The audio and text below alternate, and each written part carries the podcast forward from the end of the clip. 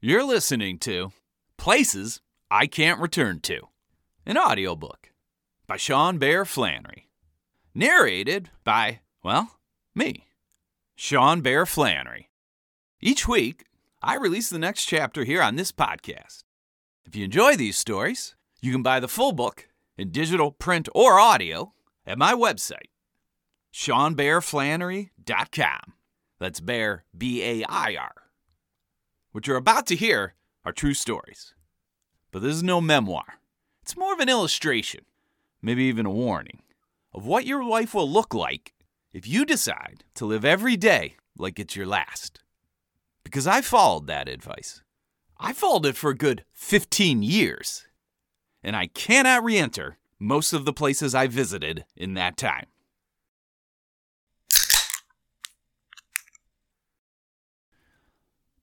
Cleveland Municipal Stadium, Cleveland, Ohio. Cleveland Municipal Stadium was a cavernous 80,000 seat stadium built in the 1930s on the shores of Lake Erie. It was built as part of a bid to win the Summer Olympics. When I think of the peak moment in American optimism, I do not think of the moon landing. No. I think the most optimistic act in American history was Cleveland building a giant stadium next to the most polluted lake in the world, thinking it could land the Olympics. If only that Olympic bid had worked. What a sight those games would have been. Municipal Stadium, which would go on to be home to both the Cleveland Indians and Cleveland Browns, was so close to the lake that swarms of mayflies and midges would descend into the venue every summer, like some kind of London fog, often affecting the outcome of games. Cleveland always seemed to win those games, and visiting press came to think of it as a home field advantage. That Cleveland players were more accustomed to playing inside a blight of insects. I never bought that. I don't think anyone becomes used to having a cloud of bugs around them. And it's not like the players from Cleveland's roster grew up near Lake Erie and thus developed some tolerance. Most of our players came from sunny southern places, just like the opposing team. Now, instead, I think when someone moves to Cleveland and lives there for a decent period of time, they just start to believe something will always go wrong. When they begin their day, they assume they will end up inside a car that won't start, or they'll be stuck in a broken elevator, or that a flying soup of ticks will engulf them. And because they have already made peace with this, they are less bothered by the problem. Minor disasters become normalized in Cleveland. Visiting players did not find it normal. Seattle pitcher Jim Bouton once said, If you're going to die in a plane crash, have it be on an inbound flight to Cleveland. Opposing players began calling the stadium the mistake by the lake. And to them, it must have seemed like some terrible accident of architecture, or even nature, was responsible for these playing conditions, particularly during mayfly season. Mayflies emerge from Lake Erie by the cloud. Billions of what appear to be these large, ugly butterflies landing everywhere. Near the lake, they blanket the ground so thoroughly deeper than snow, that your car sounds like it's driving on top of peanuts as it advances over them. And mayflies only live a few minutes in the air. So imagine the oddity of these visiting players not only being engulfed in a gathering of the world's ugliest butterflies, but also learning that as you swat them away, most of them are choosing to land on you to die. Even the bugs in Cleveland are despondent. All the same, the local fans were not bothered. Not so much because they were used to the flies or the humidity, or during the winter months, the freezing, whipping winds off the lake. No, they were just too drunk to care. I have never seen drinking like that at Municipal Stadium. She seated 81,000 persons, and I don't think a soul ever entered it sober. 81,000 people. When I was growing up, Cleveland only had 400,000 adults living in the city, which meant 20% of the city's population was at the game drunk. Attending a game was less like attending a sporting event and more like entering a living, breathing painting by Hieronymus Bosch.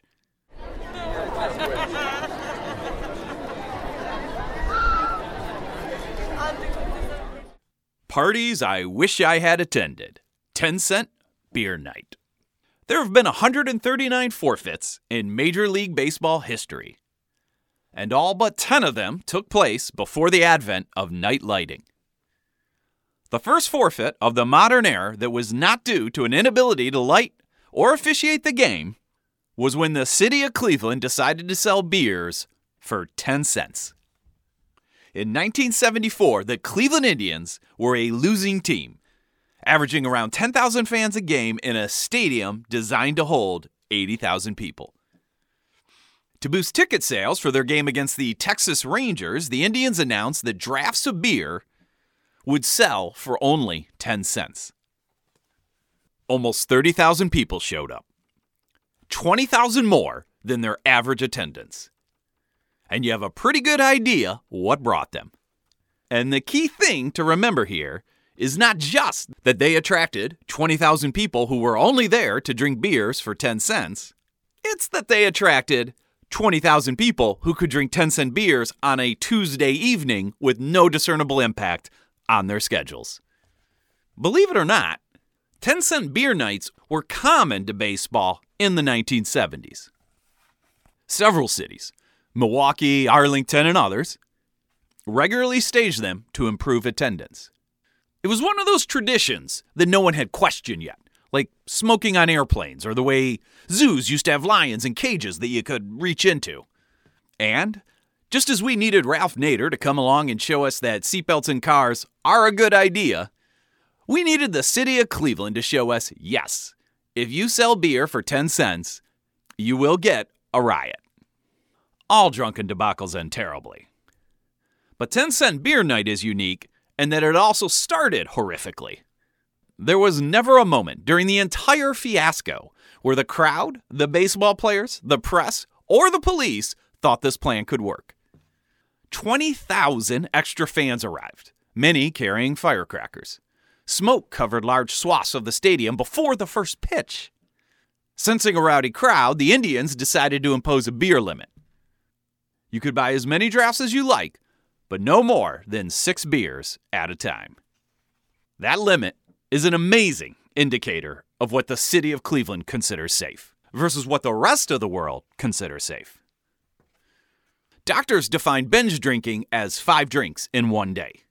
The city of Cleveland was not willing to limit one round of beer as aggressively as the medical community defines a whole day of unhealthy drinking. The six beer limit was useless. The beer was being served from Stroh's trucks near the outfield, and the crowd was so drunk, so menacing, that the staff tending the trucks decided the aggression wasn't really worth whatever pittance they were being paid and abandoned their posts. Fans were left to pour their own beers, now for free. That's right, 10 cent beer night, an already bad idea with an equally ill conceived six beer limit, was now all you can drink free beer at the Stroh's truck night. Dan Coughlin, a hilarious, legendary Cleveland sports reporter, covered the Indians' beat back then, and the most definitive summary of the game comes from him. Second inning, a woman jumps over the wall and runs to the batter's on deck circle. She takes her shirt off, flashes the crowd, and then tries to kiss the umpire, who refuses. Third inning. A father and son. Baseball has always been about dads and sons. Descend the outfield wall, run to center field, and moon the bleachers together. Fourth inning. Top. Texas pitcher Fergie Jenkins is hit in the stomach by a line drive. And as he is being attended to by training staff, the fans start cheering, Hit him again! Harder! Fourth inning, bottom. Tom Grieve of the Texas Rangers hits a home run. As he is rounding the bases, a naked fan bounces on the field. The naked fan slides into second base before Grieve. Fifth inning. Fans are throwing tennis and golf balls on the field to distract players. Sixth inning. Fans throw firecrackers into the Texas Rangers bullpen and it is evacuated. Ninth inning. The seventh and eighth innings are interrupted by a continued stream of fans running onto the field. But the crowd is getting no worse than it was in the previous innings. The game is nearly over. It looks like these teams will be able to leave mostly unscathed. Then, the Indians did the unthinkable. Particularly for a team this talentless. They tied the game.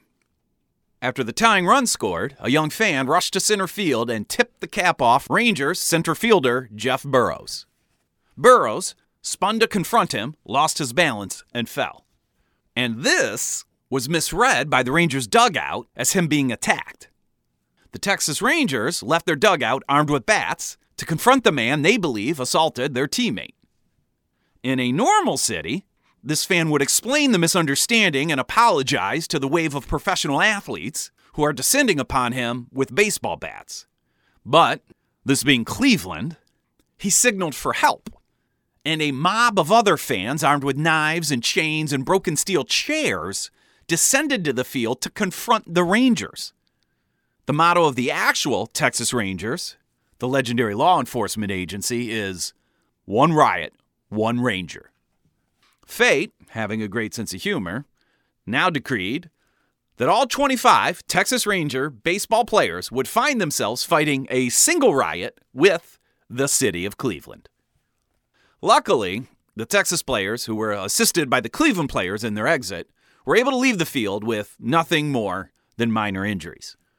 In photos, almost every starting player has some visible wound from the game, with the worst injuries sustained by umpire Nestor Chylak. Chylak, who is bleeding badly from being hit in the head by both a chair and a rock, called a forfeit after the fans ran away with all the bases. Chylak's post-game interview is hilarious. And as a man who grew up in Cleveland, one of the most spot-on descriptions of how the city parties. They were uncontrollable beasts. I've never seen anything like it except in a zoo. Fucking animals. You can't pull back a pack of animals. When uncontrolled beasts are out there, you gotta do something. I saw two guys with knives. I got hit with a chair. If the fucking war is on tomorrow, I'm gonna join the other side and fight Cleveland. I've always felt that Cleveland should adapt that into a mural, maybe at the airport, for visitors to read after they land. Welcome to Cleveland. I've never seen anything like it except in a zoo.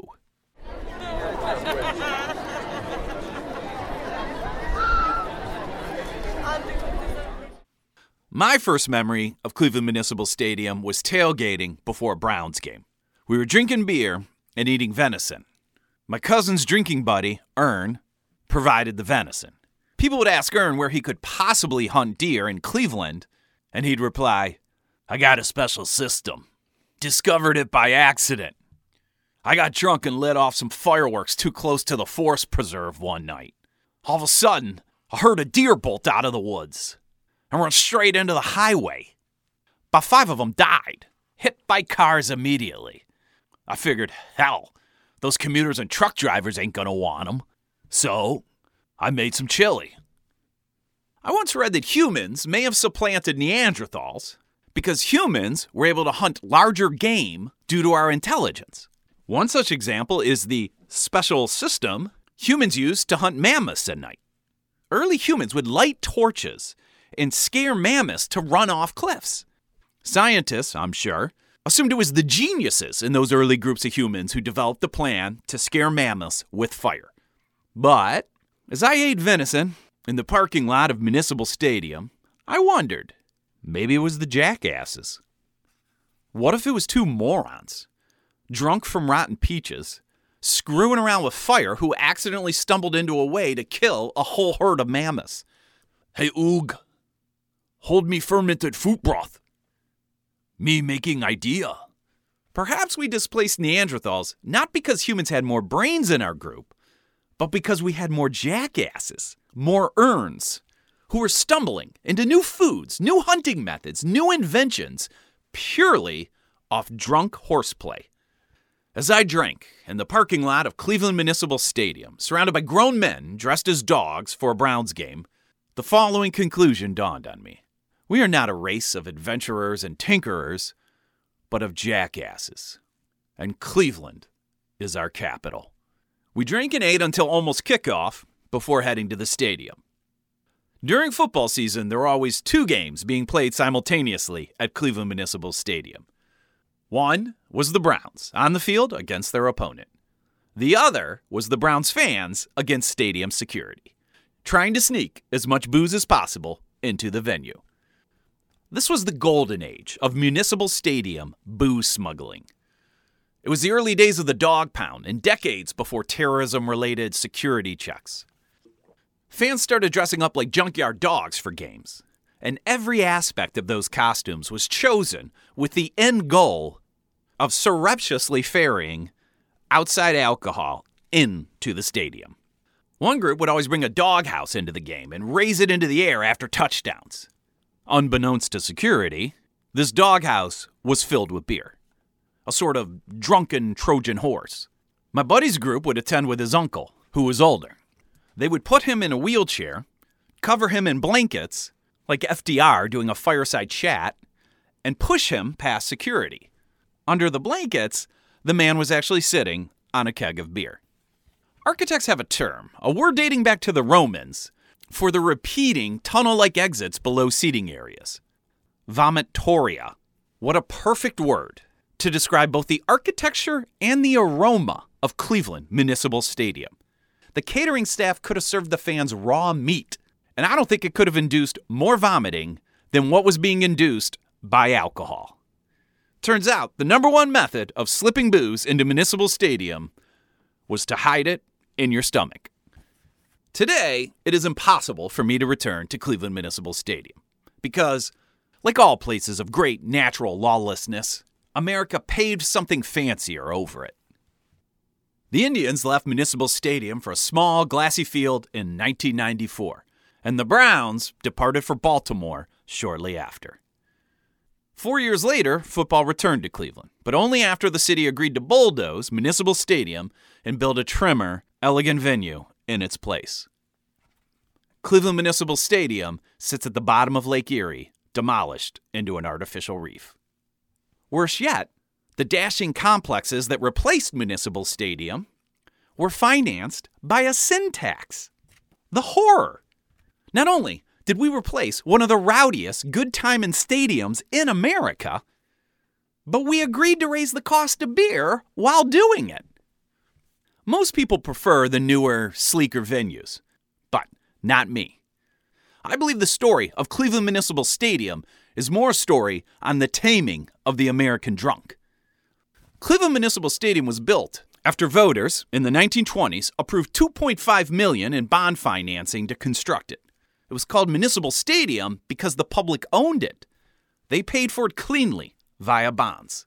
Do you know what would have happened if you suggested to voters in the 1920s rather than all of us paying for this stadium evenly, how about we just raise the cost of cigarettes? City Hall would have been burnt down before the mayor's press conference concluded. Drunks in America used to show amazing levels of organization. Politicians used to fear drunks as a voting bloc, the way the current ones fear the gun lobby or evangelicals. The surest way to see a riot in your town was to suggest that alcohol should cost more.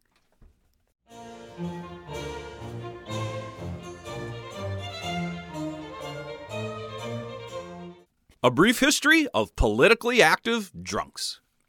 The Whiskey Rebellion, 1791. How determined were the drunks in the 18th century? Well, they formed an actual militia rather than agree to pay more for whiskey. Laden with huge debt from the Revolutionary War, Congress enacted a 6 to 18 cents tax on every gallon of distilled spirits. The western half of Pennsylvania more or less tried to secede.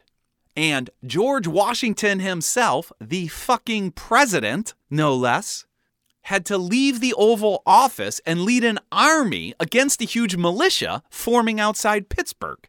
It remains the only time a sitting U.S. president has led troops into battle. That's right. The only time we forced a president to get off his ass and actually lead a war was not to fight a foreign adversary, but something much scarier our own drunks. The Whiskey Rebellion is often taught in elementary schools in America due to its historical importance. It was an early test of the federal government's will and ability to collect countrywide taxes. Washington's response showed that the government is going to get its money. But I also enjoyed the secondary effect of teaching kids man, adults do like their whiskey. Eggnog Riot, 1826. The only riot in West Point history occurred when a keg of eggnog was smuggled into a dormitory on Christmas Eve. Not only is the eggnog riot the greatest name of a riot, it is also the best example of how truly explosive alcohol is. A single keg of spiked holiday punch turned the greatest, most self disciplined fighting force in the world into an aimless two day Donnybrook.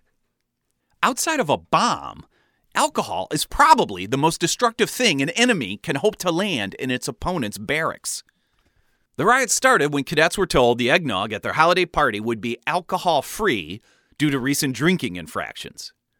Rather than face Christmas sober, the cadets rowed canoes to nearby taverns, purchased whiskey and rum to spike their eggnog, and then proceeded to riot for two days. 19 cadets were expelled for their participation in the riot, which, at its height, involved a third of all cadets. Interestingly, three leaders of the Confederacy Robert E. Lee, Jefferson Davis, and eventual Supreme Court Justice John Archibald Campbell were all in the barracks that rioted, but none were disciplined as they did not participate. I can't help but wonder if, in an alternate timeline, where those three party, does the Civil War last half as long? Could we have made the war shorter by making better eggnog? The Lager Riots, Chicago, 1855. In 1855, Chicago elected as their mayor Levi Boone, an avowed racist and member of the Know Nothing Party. He closed taverns on Sundays and raised the cost of a liquor license sixfold from $50 a year to $300. It was seen as an attack on German and Irish immigrants, and they immediately rioted. They formed such a frightening mob, it had its own fife and pipe band, that the city of Chicago raised its drawbridge while the rioters were on it to prevent them from storming the courthouse. The rioters and police battled until cannons were finally deployed by the police to disperse the crowd. I once calculated at a bar that Boone's licensing increase probably made the average beer about two cents more expensive. Portland Rum Riot, 1855.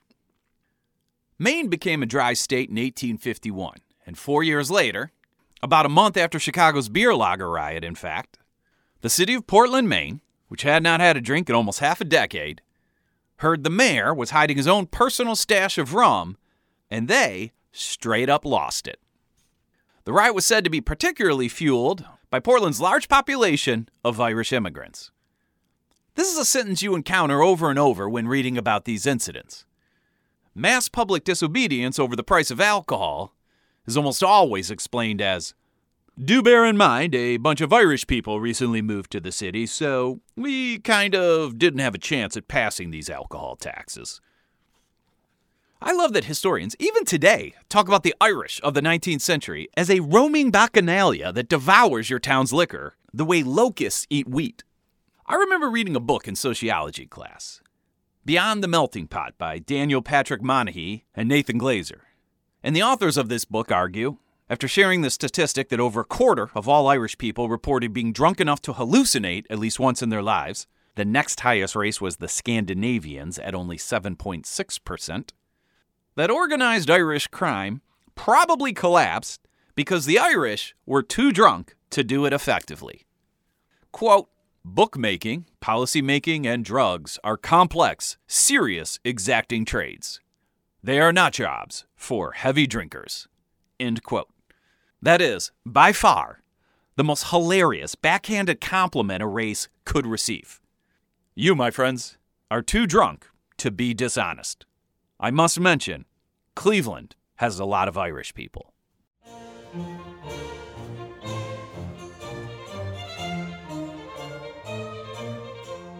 So to me, seeing the old stadium replaced via a new one, financed by a sin tax, was particularly dispiriting. Not only would we lose that giant, splurging rompus we called a stadium, but also it showed the politicians didn't fear us anymore. The drunks, as a political bloc, have gone the way of the Whigs. In modern America, big bills are paid by small sinners. But for a short time, before Municipal Stadium was razed, I did see fear and consternation from politicians. But for a short time, before Municipal Stadium was razed, I did see fear and consternation from politicians. In the winter of 1995, the owner of the Cleveland Browns, Art Modell, blindsided the city by announcing he would relocate the football team to Baltimore.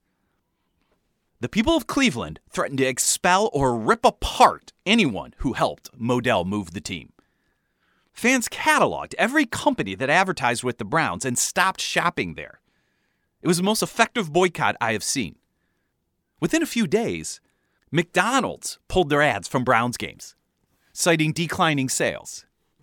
Do you know how mad the average American needs to get in order to quit eating McDonald's? Soon, all sponsors left. The boycott was so effective, no commercials were aired during the remaining games. Instead, the announcers would either remain on air kibitzing loosely, where commercial breaks would normally appear, or, better yet, stations would air government produced public service announcements. It was an odd sensation to go from the loud, often idiotic clamor of an NFL game to a speaker in a mid Atlantic accent reminding you to look both ways before you cross train tracks. And remember, always look both ways before crossing train tracks because you can stop and look. A train cannot.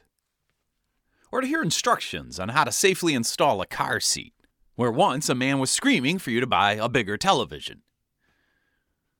The boycott grew so large it started swallowing incidental businesses. My buddy Tyson and I drove down to Columbus to visit friends at Ohio State. Shortly after Modell announced the Browns were moving, my buddy Tyson and I drove down to Columbus to visit friends at Ohio State. We went to a small, family run liquor store off High Street. There was no parking, so I went inside to grab a case of cheap beer while Tyson idled in the street. As I approached the entrance, I noticed a customer exiting violently. The customer opened the door with a punch, lingered for a moment, then yelled, You're never gonna see us again, before walking off. A second customer, a friend of the first, followed, stopping to scream, Assholes! back into the store. I entered the liquor store and quickly saw the problem. There was a giant display of dog pound beer greeting customers. The customers were upset because they were Browns fans. And by seeing this giant display of Cleveland Browns affiliated beer, they felt this store was stabbing them in the back by not honoring this giant statewide boycott of Browns merchandise. Behind the registers, I hear the owner, thin and defeated, complaining, These people are so angry. What a disaster. I just bought two pallets of this beer. How am I going to get rid of it? This moment, me entering the store the exact instant the owner was lamenting about needing someone to finish all the beer, seemed preordained. I knew I was going to be part of something special. Like in those Western movies where the owner of a saloon asks, How are we ever going to clean up this town? Just as John Wayne saunters in. I'm your gunslinger, I said to the owner. What? he asked. What's the cheapest you can sell all that beer to me? Where would you fit it? Well, that's my problem. If you can take it all, I'll sell it to you for state minimum. What would that be? $1.88 a case. I ran back to the car. Tyson, who had been idling on the street the whole time, asked, Where's the beer? We're going to need a bigger car, I replied. We went to a hardware store to rent a large work truck. Hardware stores always rent big trucks for super low rates, but the catch is you have to return it within an hour. And what job can you complete in under an hour? Well, we had such a job. We returned to the liquor store with the truck and purchase every last container of dog pound beer. The owner thanked me like I had just saved the store from marauding gangs. They threw in the eight foot tall cardboard cutout of a dog and shoulder pads. Tyson and I drove the van to meet two close friends at Ohio State. Our visit was unplanned, a surprise. And we were denied entry. Ohio State was on quarters at the time, not semesters, and it turned out that Tyson and I were visiting during their finals week. When our friends saw us arrive with a commercial vehicle full of dog pound beer, the day before they were to start their final exams, they locked the doors and more or less pretended not to be home. Where do we go now? Tyson asked. You know, I answered, I worked at a factory last summer with this guy called Frank. He goes to Ohio State. He's a lot of fun. Let's see if he answers. We looked up Frank in the student directory, drove to his place, and I reminded him that we worked together last summer. Frank invited us in. We mentioned that we brought some beer and started what was to be the craziest 24 hour bender of my life. When the lotto hits a huge jackpot, say 300 million, and people around me speculate about what they will do with the money, I always counter purchasing a stack of dog pound beer at $1.88 a case nearly killed me. So I'm not positive I want $300 million. Tyson and I thought it was great that Frank let us enter when our two closest friends at Ohio State treated us like barbarians at the gate. Do you have finals this week, Frank? I asked, trying to understand if he was on a different schedule. Done, everybody, he answered, popping open a dog pound. That is, very closely, the last coherent sentence I remembered. Waking up two days later in an unfurnished apartment above an auto body repair shop. As I woke up, I felt a terrible soreness along my forehead. Reaching up, I discovered I was wearing a hat. I pulled it off and took a look. It did not belong to me. I'd never seen it before, and was way too small to fit my head. I heard Tyson grunting from another corner of the apartment as he began to move. Where are we? I asked. Kent State, dude, Frank answered confidently from what sounded like a separate room. I turned to Tyson. I must have fallen asleep with some hat that doesn't fit me. Man, You'd be surprised how sore it made my forehead. At this point, Tyson turned and looked at me for the first time and opined, I don't think the hat did that to you, dude. What? You need to find a mirror, bro. I found the bathroom, flipped on the lights, and that's when I saw I had a grapefruit sized bruise in the exact middle of my forehead. It looked like someone batted a softball as hard as they could, and rather than catch it, I headbutted it back to the batter. How did we get here? I asked. I think my girlfriend drove us up here, Frank answered. But she and her friend split pretty quickly after she saw how much dog pound beer we had in the trunk. Okay, all right, well, I gotta get out of here, I explained. I have to work in Akron later today. Yeah, me too, Tyson agreed, and we started to locate our shoes and wallets when we heard, from whatever room Frank was in, You're not gonna believe this. I can't find my leg. It's here that I should point out that Frank only has one leg. He was born with one, and he uses a prosthetic leg on the other. What? We asked. I can't find my leg, he repeated. Normally, I put it right next to my bed. Is it possible you left it at the bar? I've never done that before. Well, Tyson added, we did drink two pallets of dog pound beer last night. It was said in such a way as to suggest that one could not expect the normal rules governing life and limb to apply. Frank entered the room we were in, hopping on one leg while holding his jeans in the air, like a magician trying to prove that his top hat is indeed empty. Look, no leg, he announces. Fuck, I moaned. I don't even know what bars we were at last night. Tyson walked into Frank's room to verify, as though someone, no matter the hangover, could miss an unattached leg inside an unfurnished room. Yep, he concurred. There is definitely no leg in here. Fuck! I yelled again and bolted up from the chair. I was wearing a shirt, a winter jacket, a baseball cap that doesn't fit me, socks, and underwear. No pants. I stormed about the place looking for my own pants while yelling for the guys to get serious. I found my pants in the bathtub, grabbed them forcefully, and tried to put them on in one move while still yelling at the guys. Like a fireman who's been woken up by all five alarms. We gotta find this leg. That's priority one. And then, what the hell? I shoved my second leg into the pants and it just bounced right off me. Frank's leg was inside them. Apparently, he had taken off his pants in the bathroom, and I had thrown mine in the hallway, and he mistook my pants for his. Despite a 90 minute search for our car, the guys got me to work on time, whereupon my boss promptly fired me. As it turns out, I was supposed to have been working all of the previous day and that morning. I had actually arrived to get fired as my day off was officially starting. I told them I had no idea, and I think they believed me. But I think they also felt pretty confident about firing a guy with a huge welt on his head. I was fired so quickly that Frank and Tyson, who drove me there, were still in the parking lot.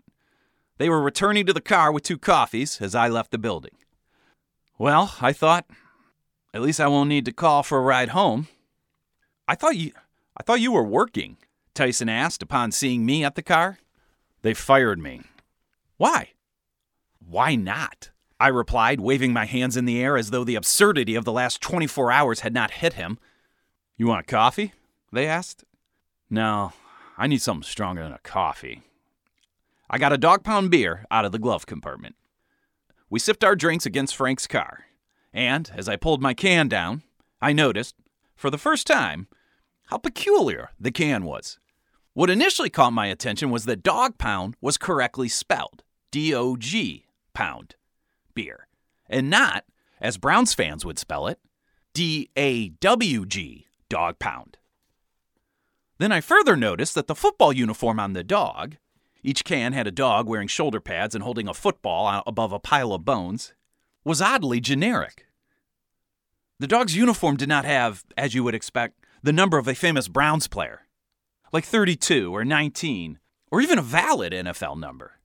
Rather, it said DP, as if to avoid any purposeful likeness to a real player. I turned the can over and read the small print. It said, Brewed in Indiana, and not affiliated with the NFL or any of its teams. I began laughing at the top of my lungs. What's so funny? Frank asked. This beer has nothing to do with the Browns, I said. It's a fraud. What do you mean? Look at it. It's spelled wrong, and the images are purposefully vague. So, yep. We rented a commercial truck to buy two pallets of beer that, technically speaking, never needed to be boycotted. Huh, doesn't that just make us lucky? I was holding the beer against my forehead because it made the bruise feel better outside the store that had just fired me. I don't know that I feel lucky, I answered. But, I continued, starting to laugh, there's something kind of perfect about even the beer being meaningless this weekend. We sipped on our drinks a bit longer, laughing, until Frank announced, All right, let's go. Hold on. We don't want an open container in the car, I said, pointing to my empty can. I'll have to throw this out. I hustled to the nearest trash can I was familiar with which happened to be inside the famous footwear store I'd just been let go from. One of the sales associates greeted me, a bit confused. Hey, Sean. After I'd been fired, she and I had a brief but nice conversation on how much we enjoyed working together, and we were disappointed to probably not see too much of each other again. Hey, I just need to use your trash can, I explained, showing her the can of dog pound beer. She gave out kind of a hiss, a loud, judgmental inhale of air. Oh, no, I assured her, as I threw the can in the trash bin. It's not what it looks like. It was 10 a.m. What do you mean? she asked. It's a fraud beer. It's not really sponsored by the Browns. I turned and began to exit. It's some swindler out of Indiana, if you can believe it. Those were my last words at that store.